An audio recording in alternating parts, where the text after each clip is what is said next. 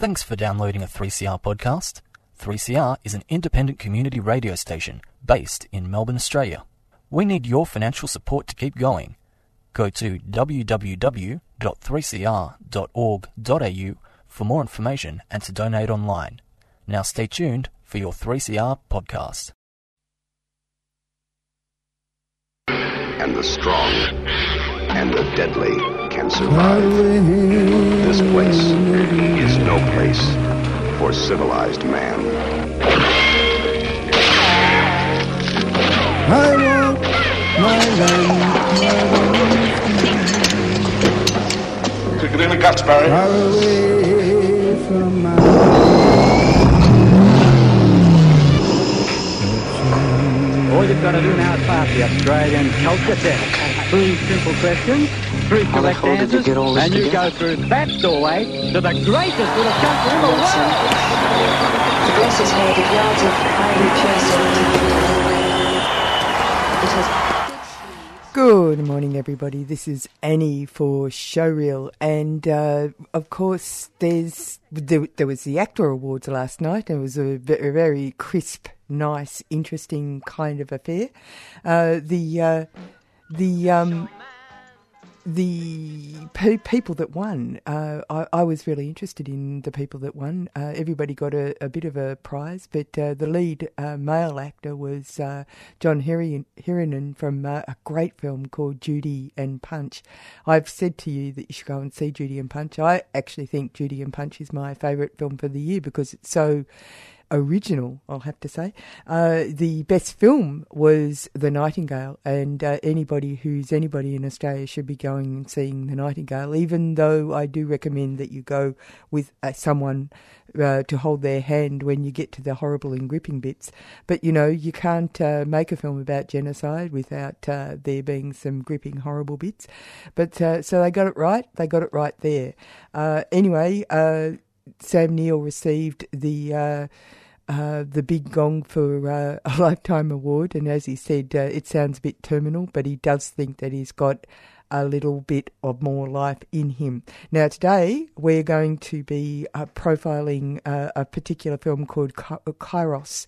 Now, you realise, of course, this this week is a Disability Week, a celebration of uh, disability uh, uh, fighters for their rights, and um, you know that's the aspect that uh, uh, you know we we did a great program through on Tuesday, uh, which just represent the fighting spirit of people with uh, disability. Now, Kairos is a really interesting film by Paul ba- Barakat, uh, which the lead is actually a, a fellow. You would have caught perhaps in a film called Down Under, Chris Bunton. Chris Bunton's got Down syndrome. But as I say to Paul, uh, this film isn't actually purely about being Down syndrome. It's it's about a lot more than that. So we'll go to that interview now and enjoy.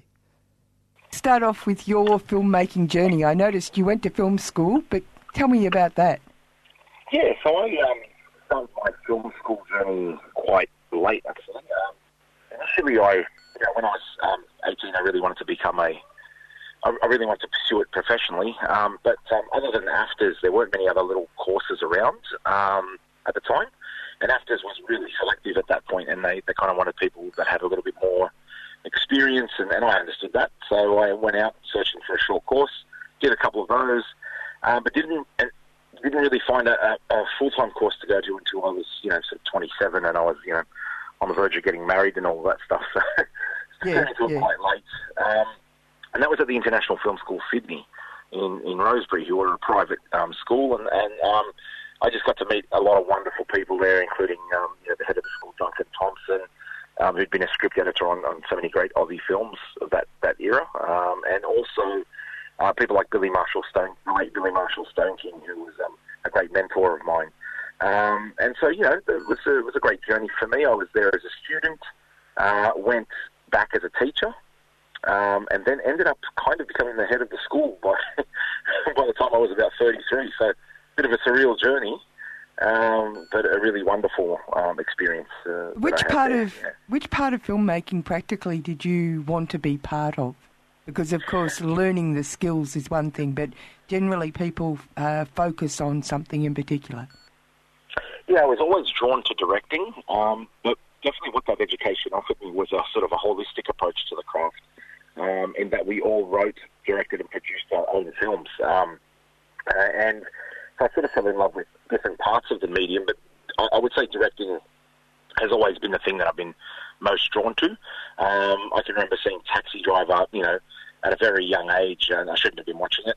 Yeah. it, was, it just happened to be You're on, and, me. and I just remember, and I just remember being blown away by the imagery, and um, and I was like, I want to do that. I want to make stuff like that. That, that I, I just was really intrigued in how that was being put, how that was put together, um, and so that sort of. Uh, you know, and, and along with all of the Spielberg great films of the you know the late seventies, early eighties. I mean, all those films sort of had an impact on me as well. But um, I definitely was drawn more towards like the European cinema as well in uh, my teenage years, and um, yeah, I was just fortunate enough to be around people that were that introduced me to a lot of those films um, at a young age. So.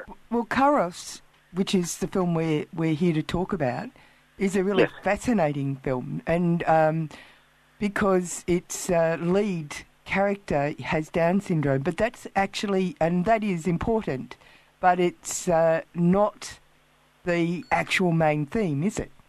No, not at all. And um, I, I, you know, I had, um, uh, you know, sort of, I think everybody's life in some way has, you know, a lot of people either know someone with a disability or know a relative or a friend or a friend of a friend. Um, but I think people with dis- intellectual disabilities often have been largely ignored on screen in terms of being given meaningful roles. They've occasionally had a few interesting things happen over the years, but I would say, um, you know, in my in my experience watching cinema, and I'm an avid uh, um, I'm an avid fan of, of all cinema, world cinema. I've rarely seen someone with Down syndrome in a in sort of meaningful role. The last film I can think of, you know, is, is going back a long time, and it's a Belgian film. I think it was um, uh, the Eighth Day, um, where you know it was kind of this magic realism, you know, road journey sort of Rain Man esque story that featured a, a Down syndrome, uh, an actor with Down syndrome in a prominent role. Um, but I, yeah, so so for me it was like, okay, I just want to give a platform for a character that happens to have Down syndrome. And yes, he struggles with his identity, you know, and, and but this film has much more universal resonance than just being about disability. I think I think audiences will be able to connect um, with Danny's journey in the film and see themselves in Danny in yeah, many yeah, ways. that's Um, that's what's really interesting. There, actually, more recently in Australia, we've got uh, the film Ride Like a Girl.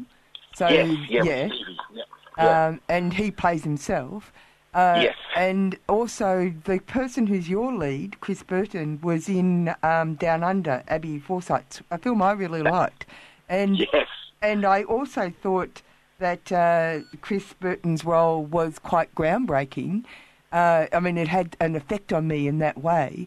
And also, you're of Lebanese background, aren't you? And that film itself has got a very strong Lebanese connection too, yes, hasn't it? yeah, definitely, definitely. Um, that's that's the funny thing. I remember being um, going to the see. I'd already started working on Kairos around t- late 2015, early 16, and it was kind of based on a, a few short films I was developing at film school early on, like about 10 years ago, and. Um, and I was just looking for the right script to make it work, and the right, you know, and and then I'd written this character that you know had to be convincing as an aspiring boxer, and I'm kind of looking around, and I didn't know many actors with Down syndrome, and I I actually knew that I needed to do a fair bit more research with the with the community uh, in order to make sure that I was sort of authentically portraying the community in, in that sense. And so I went to this film fest, Sydney Film Festival and watched Down Under. First of all, out of curiosity, at that it had an actor with Down syndrome in there in a sort of prominent role, and also that the, the Lebanese connection. I was kind of intrigued to see um, Abe's take on on the Cronulla riots, and I found it quite hilarious and confronting. And I think I was the only Lebanese guy in the in the in the audience. Really? Oh, that's was- interesting too. but but it was just a what what what struck me was I became less interested in the in the um, the the sort of politics of it uh, and the whole Lebanese subplot, and I was far more identifying, you know, uh, found myself far, um, identifying far more with um, Chris's character, and I just thought he stole every scene that he was He in. I was like, He did. This guy's absolutely incredible. I mean, he's Chris Bunton. He's, he's he's this young up and coming actor, and I needed to find him. I needed to find out where he was. And um, uh, Bus Stop Films, a wonderful organisation.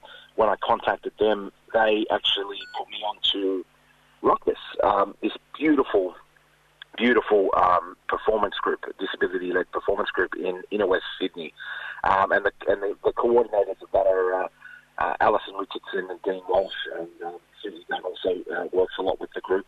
Um, just I had to make special mention to them because I don't think without them, I, I don't think I would have been able to sort of pull all of this together in the end. And and Chris was a co-collaborator in that group, um, along with many other wonderful um, um, actors that also have Down syndrome. And I ended up casting the whole group in the film. Doesn't Um, surprise me. because- Yeah, because I was just so blown away by their artistic practice and just their sort of the, the, the energy that they brought to every workshop. And I was like, I need to capture this somehow. I need to immortalize this on film somehow because it's.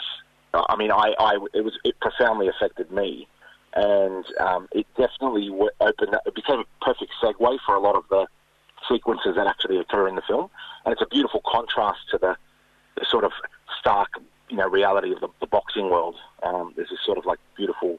I found this beautiful balance between those two. I think, and um, it's the thing I'm probably most proud of in the in the film.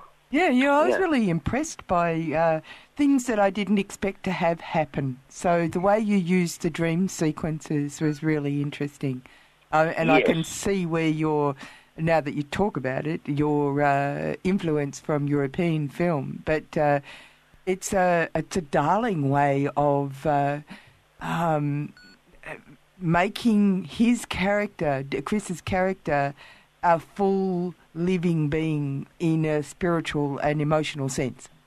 Yes, and it's that complexity of that those sequences because you know it is challenging. It's kind of confronting, and I don't want to spoil anything. But No, no, no. What, what it does is, I think it actually forces us to to question our own stereotypes as a general audience of Yeah. what we believe is right and and and, and in inverted commas normal.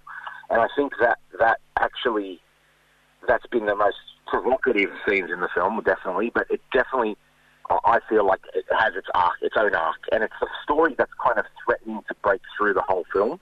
Um, you know, it's like it's like there's this boxing story going on, but there's this other stuff that's much deeper and much uh, much more profound that I think is threatening to kind of come to the surface. Um, and Chris understood that. We had great discussions about that and the challenges that a lot of people with Down syndrome face in terms of um, society's perceptions of them and also their own perceptions of themselves and how they fit into the community. And, and there's this great pressure, in a way, um, to, to sort of, you know, fit so, some sort of mould and, you know, to be accepted. And, and I think the key message in this film is, you know, you don't need to.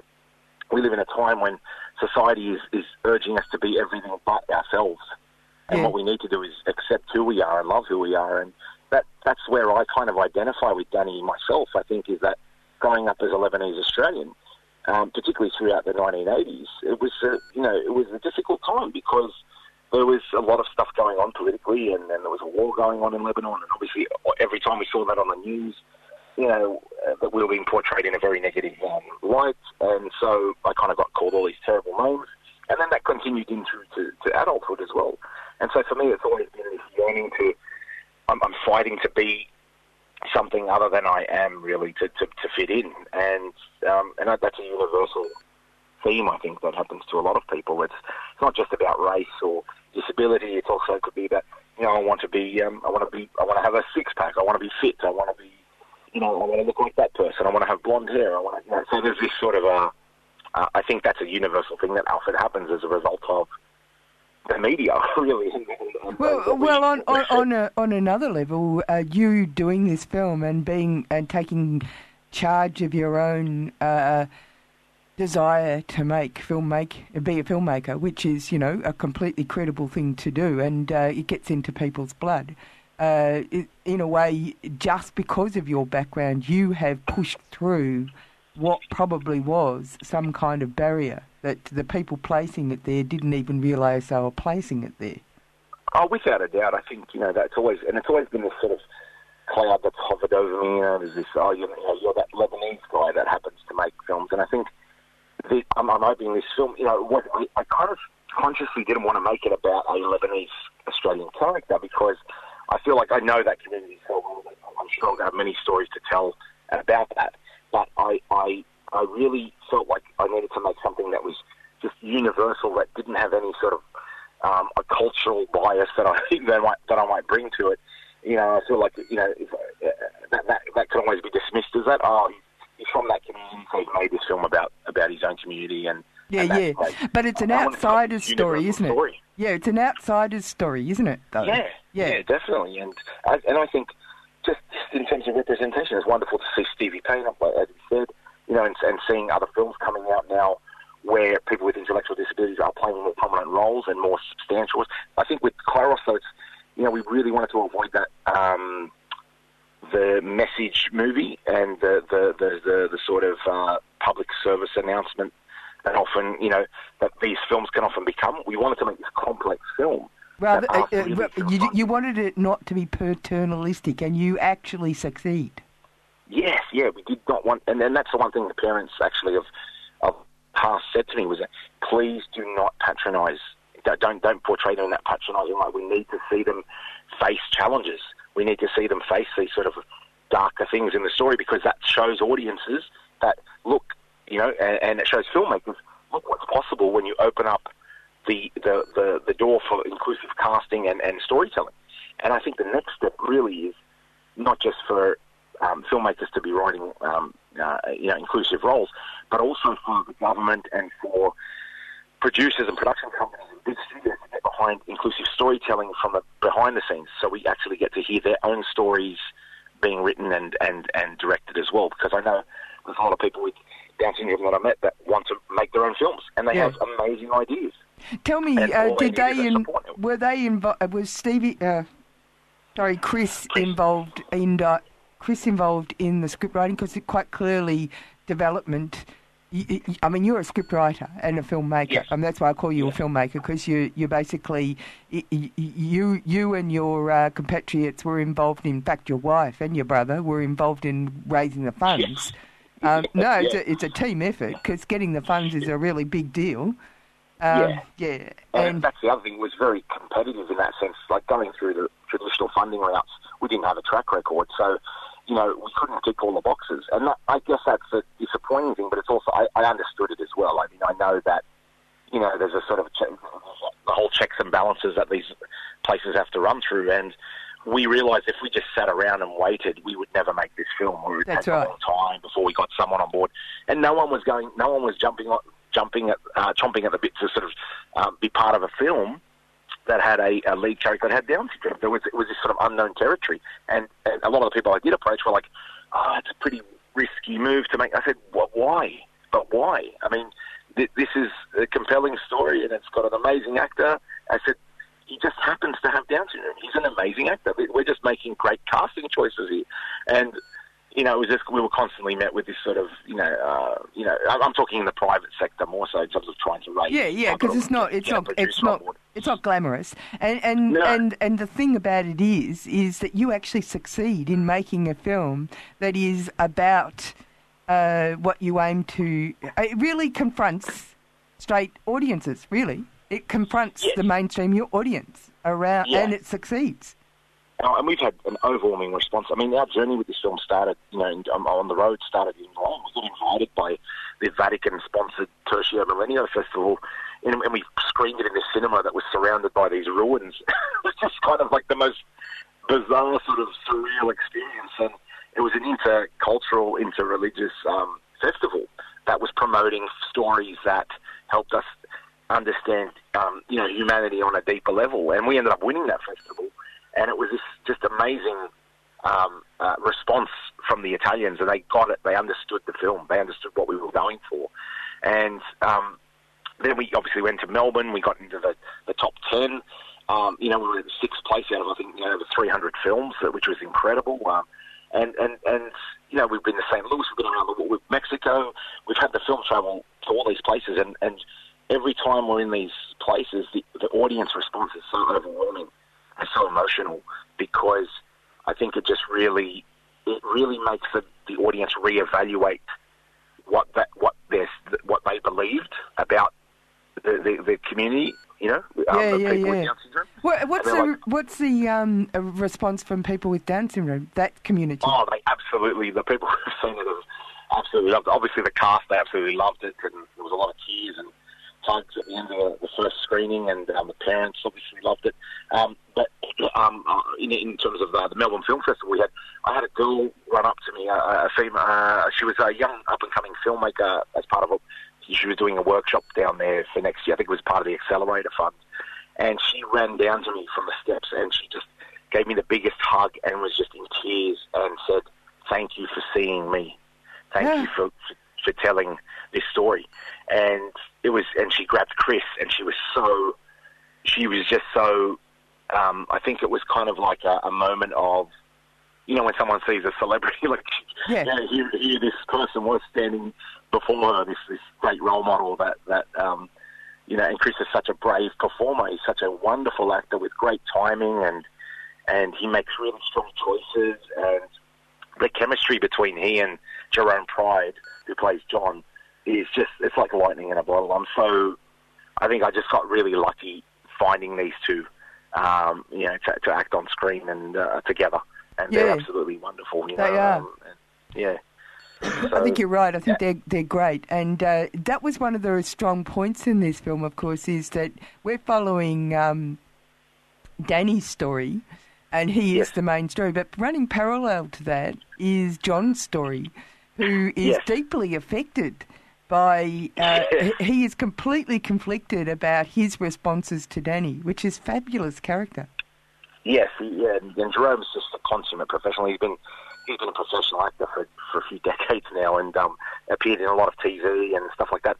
And and he's just one of these kind of like actors that's like so so powerful. And I'm like, where is this guy? He's got to be.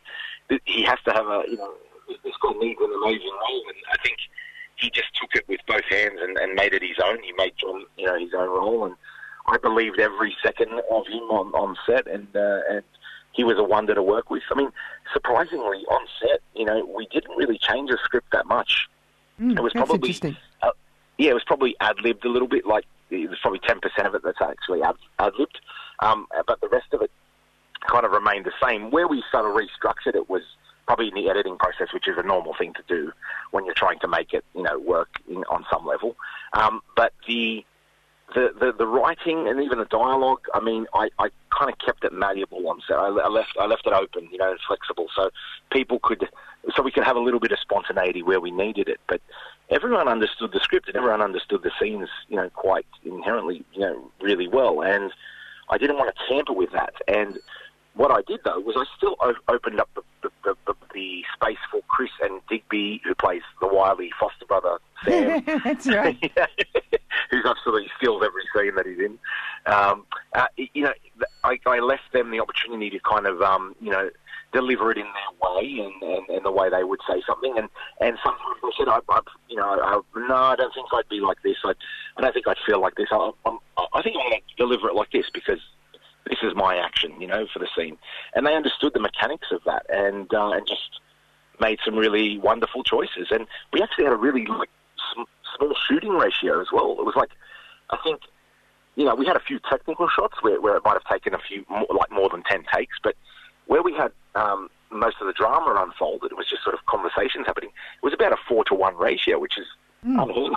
That's really great. on, on an independent film. So we managed to get a lot of these performances pretty much off first or second take, um, which I'm yeah, that that means that you know I think we cast well, and, and that's that you just as a, as a good director just lets it happen, you know, Yeah. and and just steps in where they need to to shape something, but they don't get in the way of the magic. You know, you've got to kind of let that happen.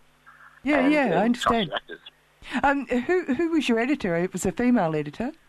Yeah, Michelle Sinclair. Um, enough, I, I um, she was one of my students at uh, at film school uh, back in the day, and then has gone on to teach, and is now sort of running the post production department at the very same film school that uh, that she graduated from as well. So, so she's you know she's this wonderful um, um, editor. That this is her first feature, I believe, and um, she did an absolutely beautiful job, and it's it's a wonderful. Uh, you know, wonderful result that she's, you know, I, I was, I, I, it was such a collaborative um, beautiful um, experience uh, to make this, this film with her, and uh, and she worked on it for a long time. You know, we were we were, we were sitting on that in post production for a long time, primarily because we were waiting for other things to happen and, and whatnot. So, yes.